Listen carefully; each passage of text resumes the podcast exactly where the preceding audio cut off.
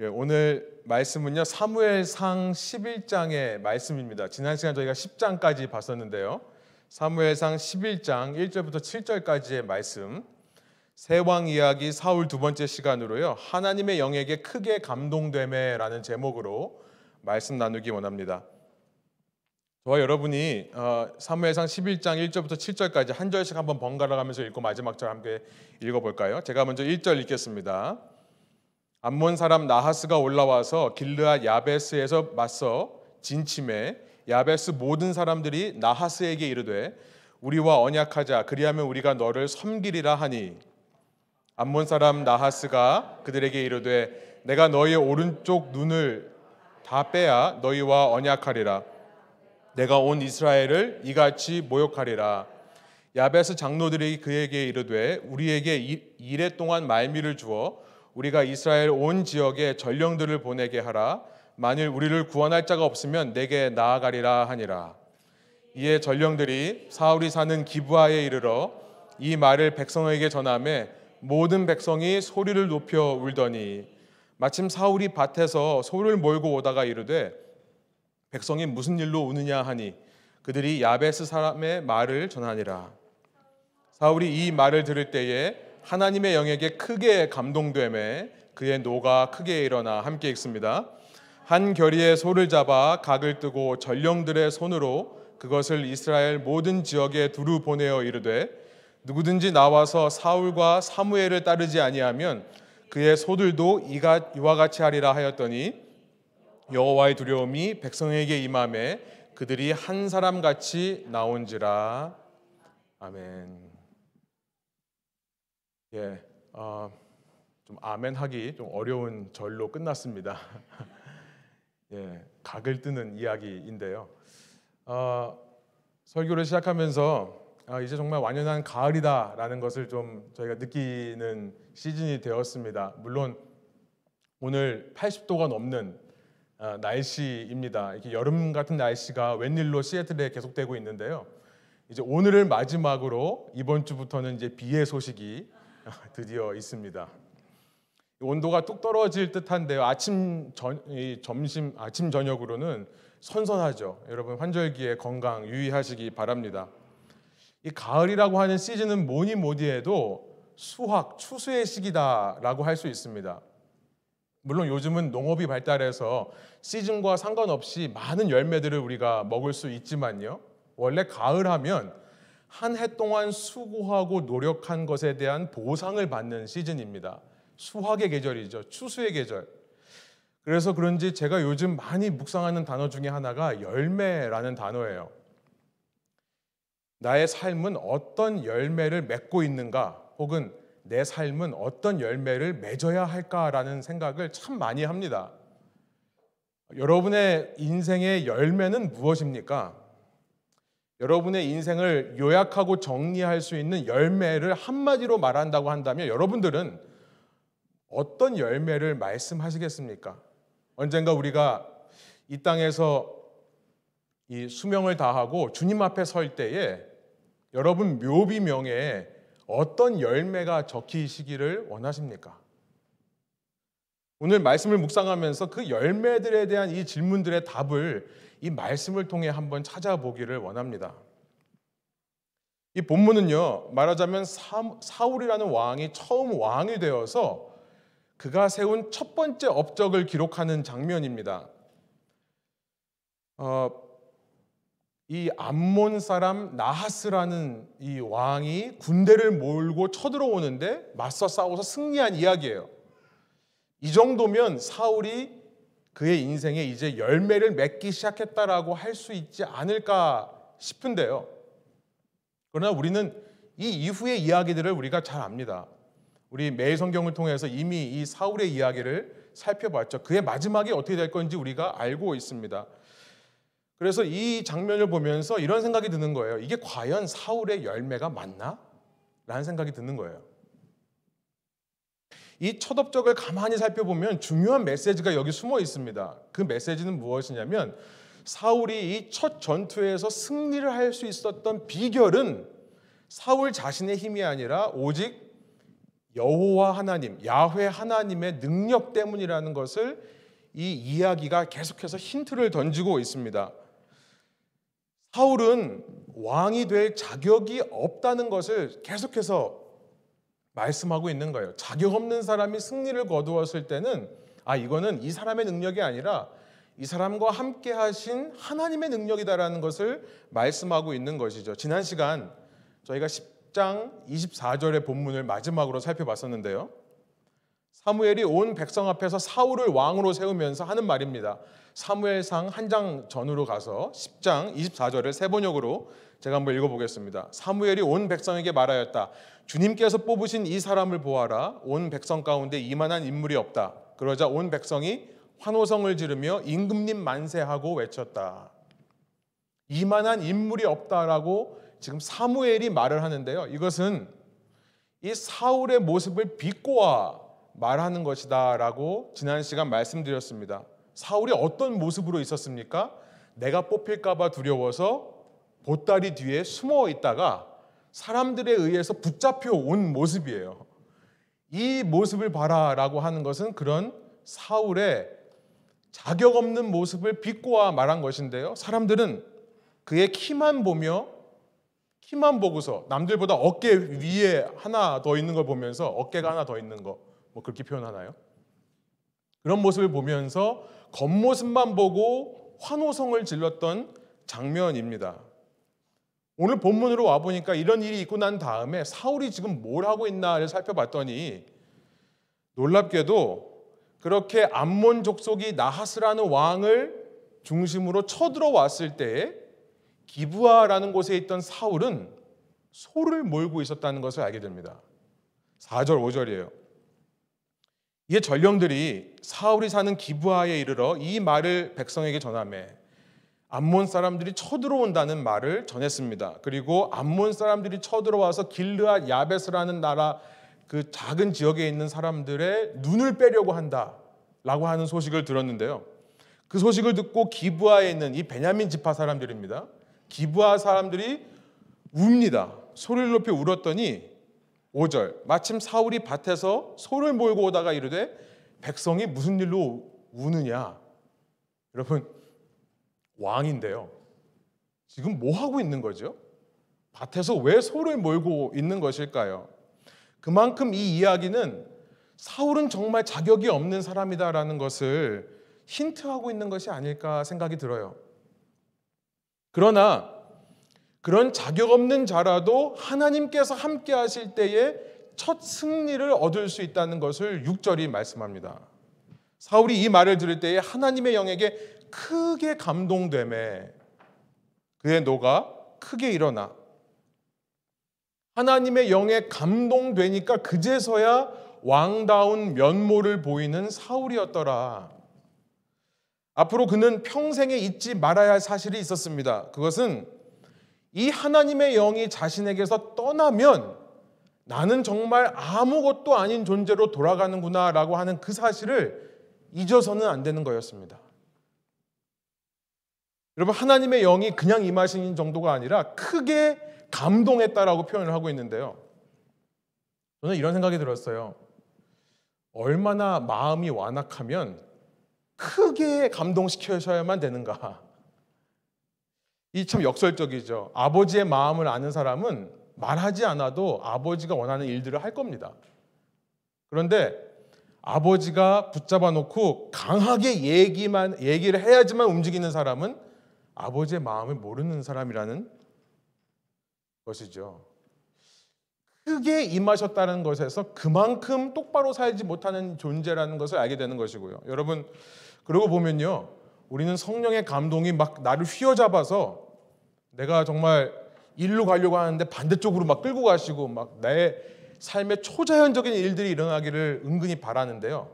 여러분, 그런 일이 일어난다면 그만큼 여러분이 말을 안 듣는 존재라는 것을 이해하시면 되겠습니다. 그죠? 하나님의 감동이 크게 임하는 사람일수록 나약하고 정말 자격 없는 존재라는 것을 잊지 말아야 됩니다.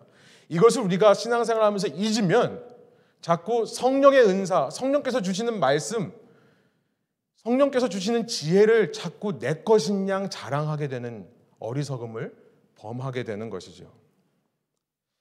그런데 그렇게 하나님의 영이 사울을 감동하는데요. 사울이 희한한 행동을 하면서 오늘 본문이 끝납니다. 거룩, 이 대적을 향한 거룩한 분노가 일어났다라고 할까요?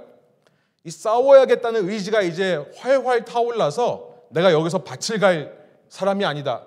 내가 이 나라를 위해 뭔가를 해야겠다라고 하면서 벌인 그의 행동이 참 희한합니다. 7절이에요. 우리가 읽은 대로 자신이 몰던 소를 토막을 내요. 그리고 온 이스라엘 지역에 그, 그 토막들을 보냅니다.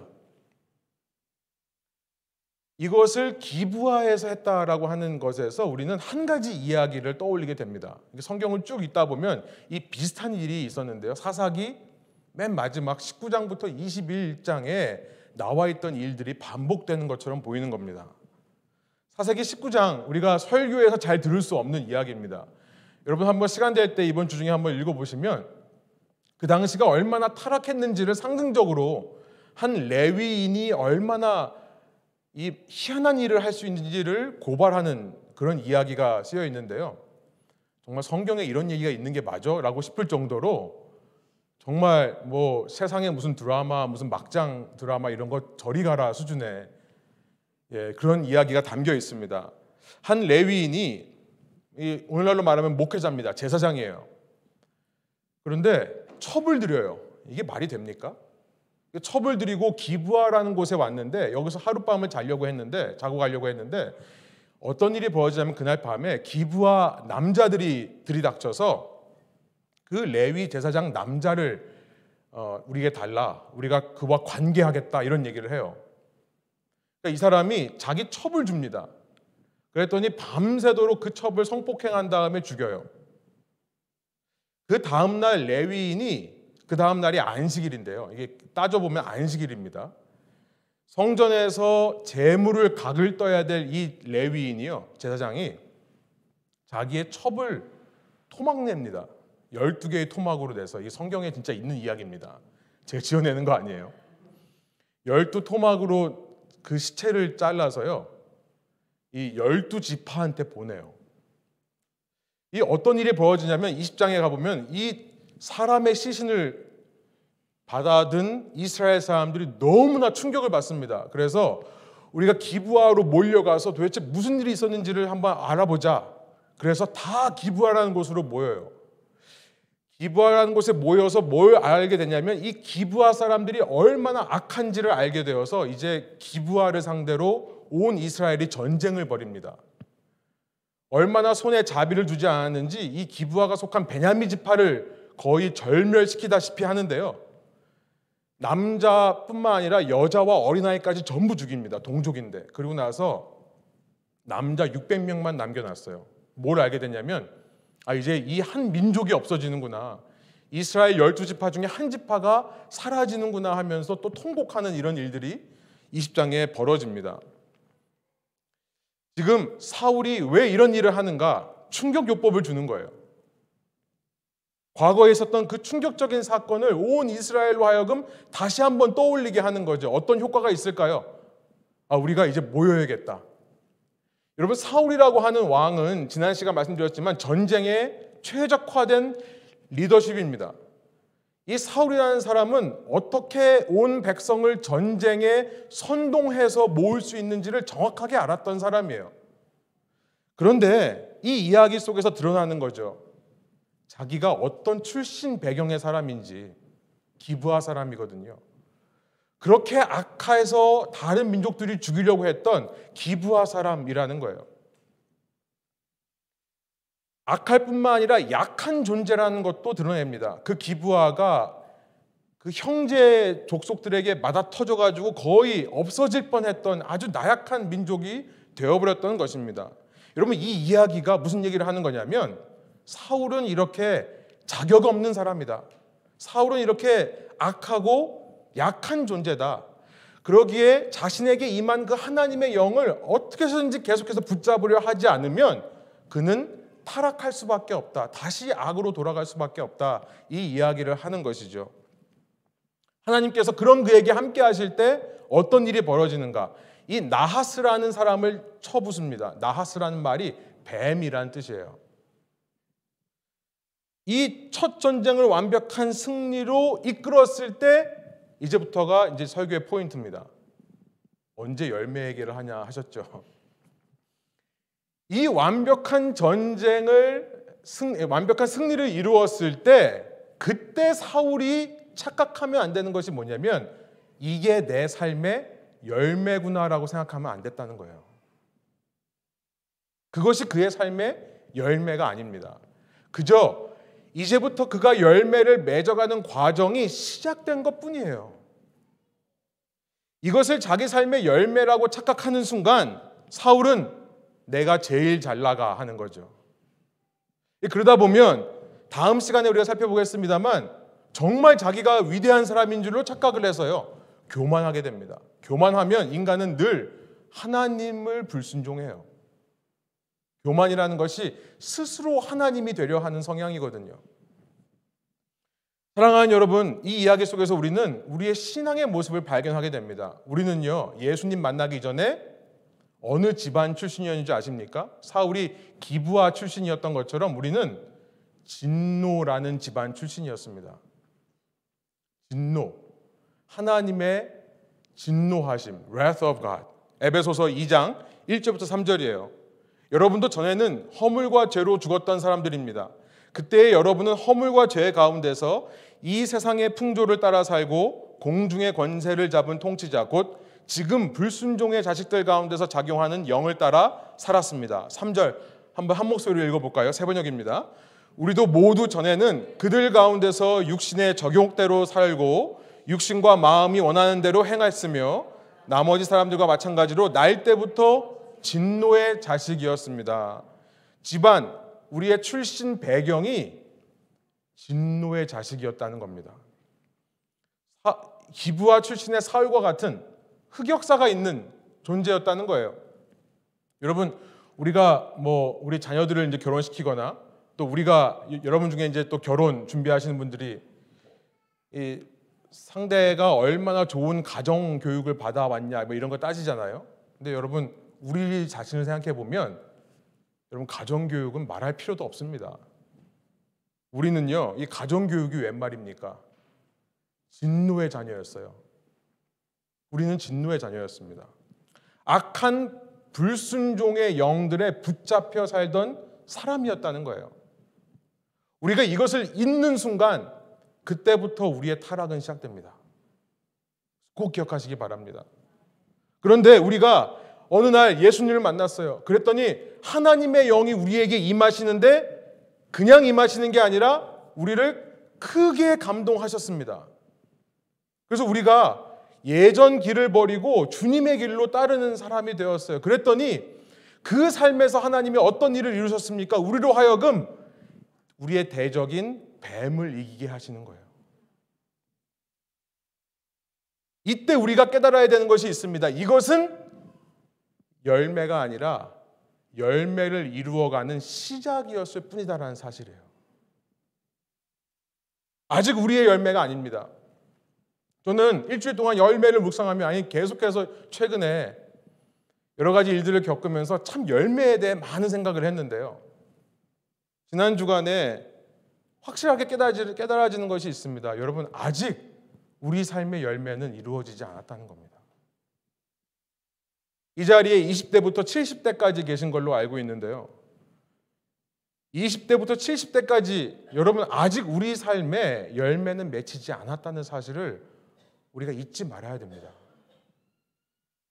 그것을 잊지 않을 때 우리의 신앙이 교만해지거나 나태해지지 않을 수 있는 것이라는 것을 말씀드리고 싶어요.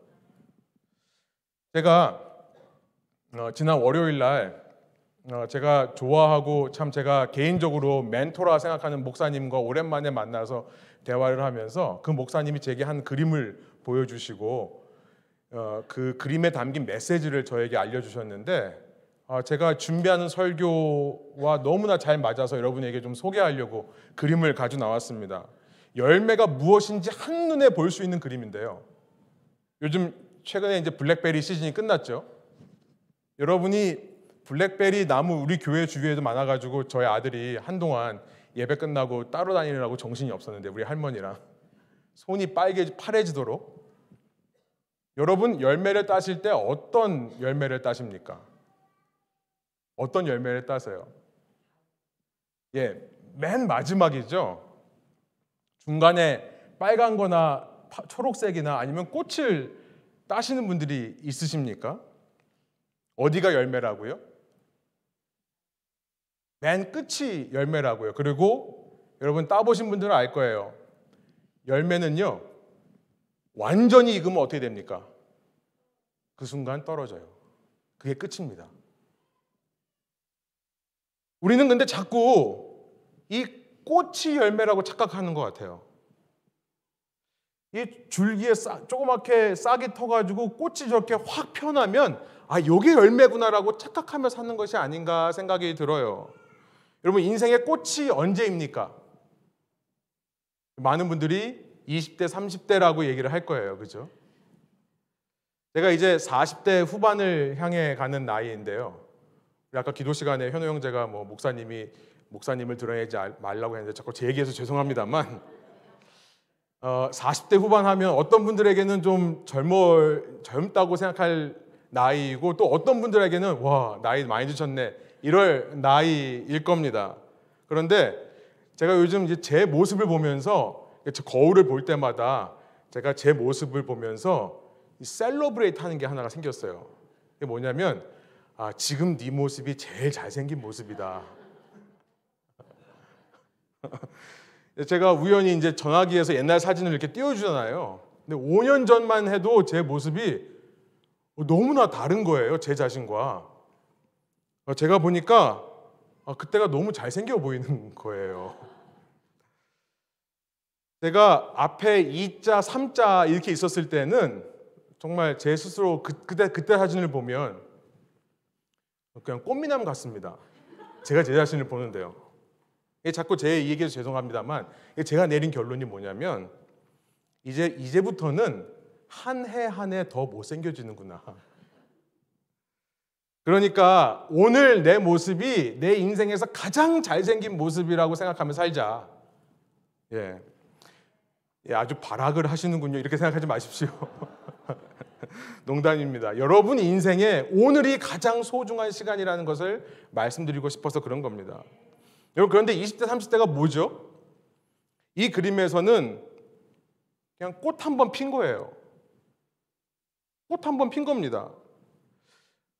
우리 우리의 인생에서 하나님이 우리에게 열매를 원하신다면 왜 마가복음 11장에 보면 예수님께서 무화과 나무의 열매를 찾다가 무화과 나무의 열매가 없어서 말라버리게 하신 사건이 있지 않습니까? 주님께서 우리 삶의 열매를 찾으신다면 우리는 자꾸 이 꽃을 생각하려고 하는 경향이 있다는 거예요. 오늘 본문에서 사울이 이제 내 삶의 열매가 맺히기 시작하는구나라고 생각하는 순간 그것이 착각이 되는 겁니다. 내가 하나님께서 도움을 주셨으니 내가 이렇게 위대한 일들을 이제 이룰 수 있구나라고 생각하는 순간부터 타락이 시작될 수 있는 것입니다. 여러분 우리가 우리에게 찾으시는 하나님의 열매가 무엇인가 생각했을 때 아무도 초록색 열매, 빨간색 열매 생각하지 않습니다. 맨 마지막이에요. 열매가 맨다 익은 후에 떨어집니다. 우리가 이 땅에서 삶을 다 끝낸 후에 그때서야 우리의 삶의 열매가 맺힌다는 사실. 그리고 여러분 그 열매 누구에게 들리실 겁니까? 사랑하는 예수님께 드릴 거 아닙니까?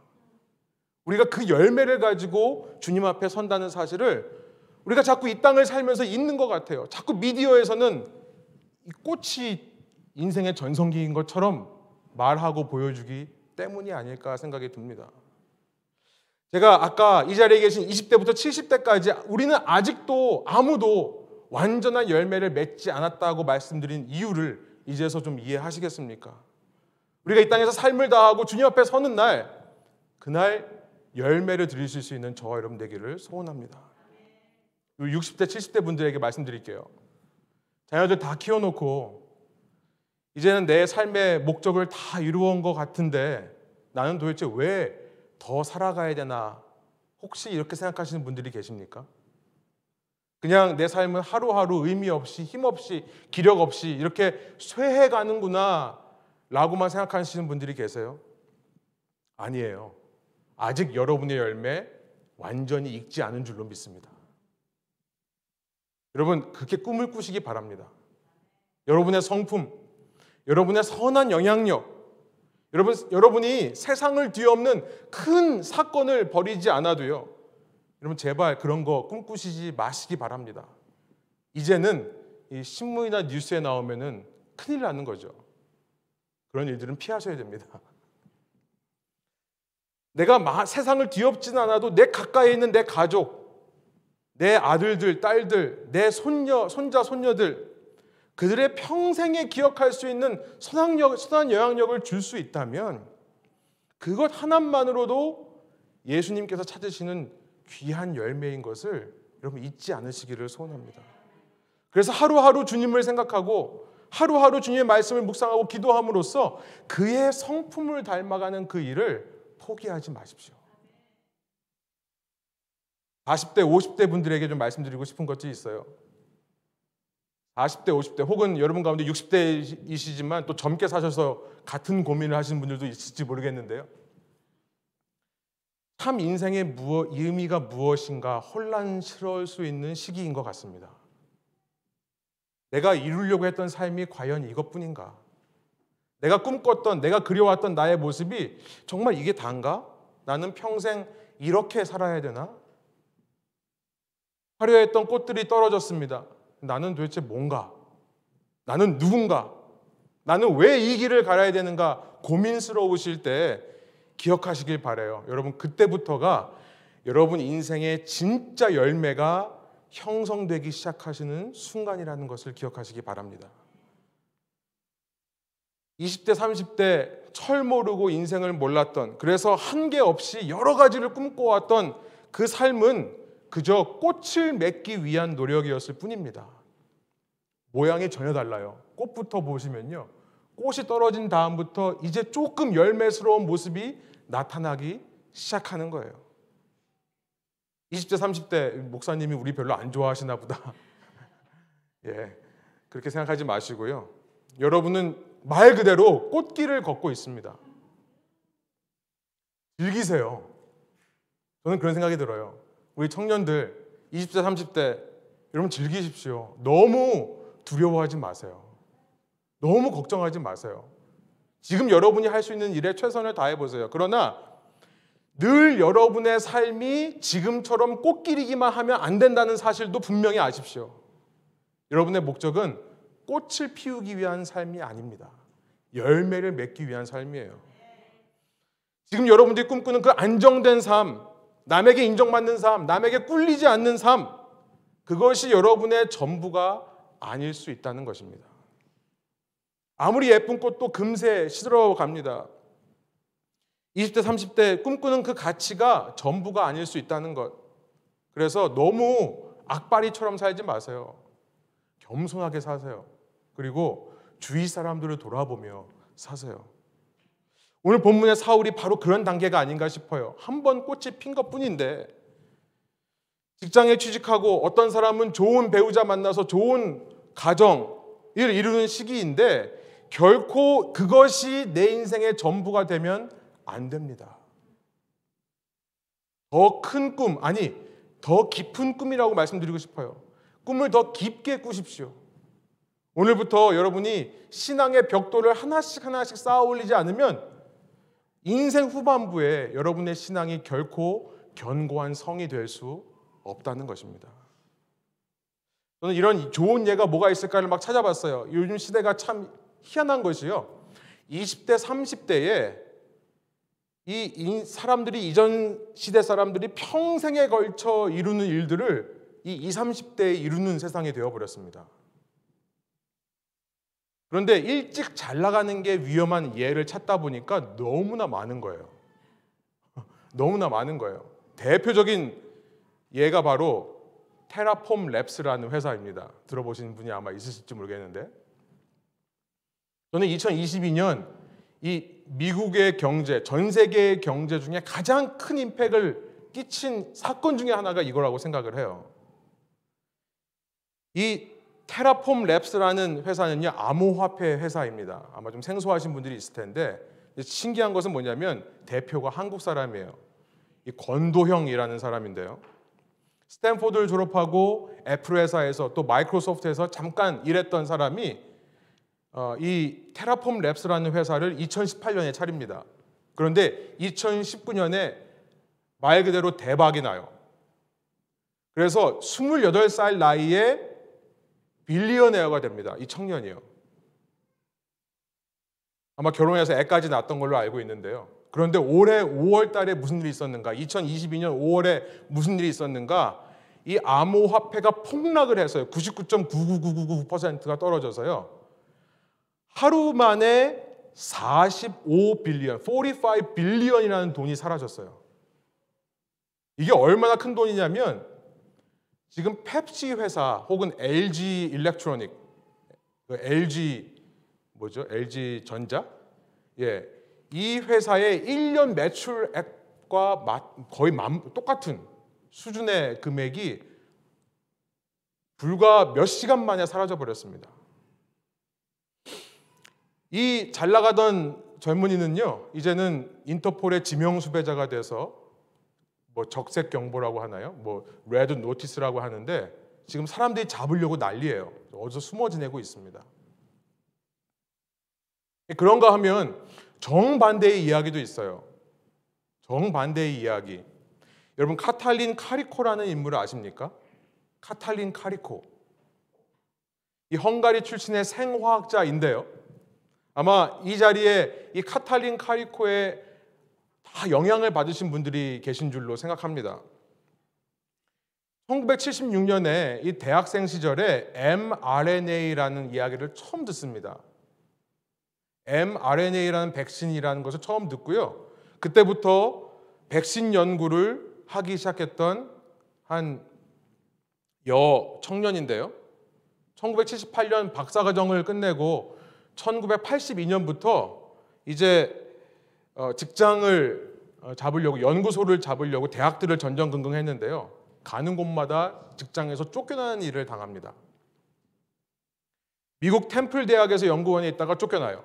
그리고 그 유명한 펜실베니아 대학의 연구원에 있다가 또 쫓겨납니다. 왜 쫓겨나냐면 1985년대에 mRNA라고 하는 생소한 개념을 이야기를 하니까 아무도 이해를 못하는 거예요. 그리고 시장에 수요도 없는 거예요. 현실성 없는, 연, 없는 연구를 한다며 주변 동료들로부터 늘 조롱을 받았던 사람입니다. 그러나 그녀는 포기하지 않고 계속해서 연구를 합니다. 그런데 40세가 되던 1995년 암 선고를 받아요. 그리고 암 투병에 들어갑니다. 정말로 소망이 끊긴 것 같은 40대에 정말 꽃이 다 떨어진 것 같은 상황이었죠. 그런데 그때부터 열매가 익어가기를 시작합니다. 1997년 드루 와이즈만이라는 면역학자를 만나면서 공동 연구에 착수해서 특허를 출연하기 시작하는데요. 2010년 미국의 한 바이오테크 신생 회사에 어, 조인을 해서 그 스타트업에 합류하게 되는데 그 이름이 바로 마더나라는 회사예요. 2010년입니다. 그런데요, 상품화가 안 돼요. 나중에 안 사실입니다만 왜 이 mRNA 백신이 이론적으로 완벽한데 왜 임상 실험을 통과하지 못했는가 결국 쫓겨났어요. 왜냐하면 사람의 면역 반응이 너무나 강하다는 걸 몰랐기 때문에 그랬대요. 초, 초기에는. 아무튼 마더나에서 자기의 모든 연구들을 다 가르쳐주고 공개했는데 결국은 쫓겨납니다. 그러고 나서 펜실베니아 대학으로 다시 가기를 원했는데 그때도 펜실베니아 대학에서는 거부를 했대요. 아무리 잡 어플리케이션을 넣어도 갈 수가 없자 이제 그녀가 택한 곳이 해외였습니다. 그래서 독일로 가요. 독일의 한 기업이 이, 이, 이 사람을 초청을 해서 연구를 하게 해주는데 그 기업의 이름이 바로 바이온테크사예요. 여기서 첫 번째 화이자 백신이 개발된 겁니다.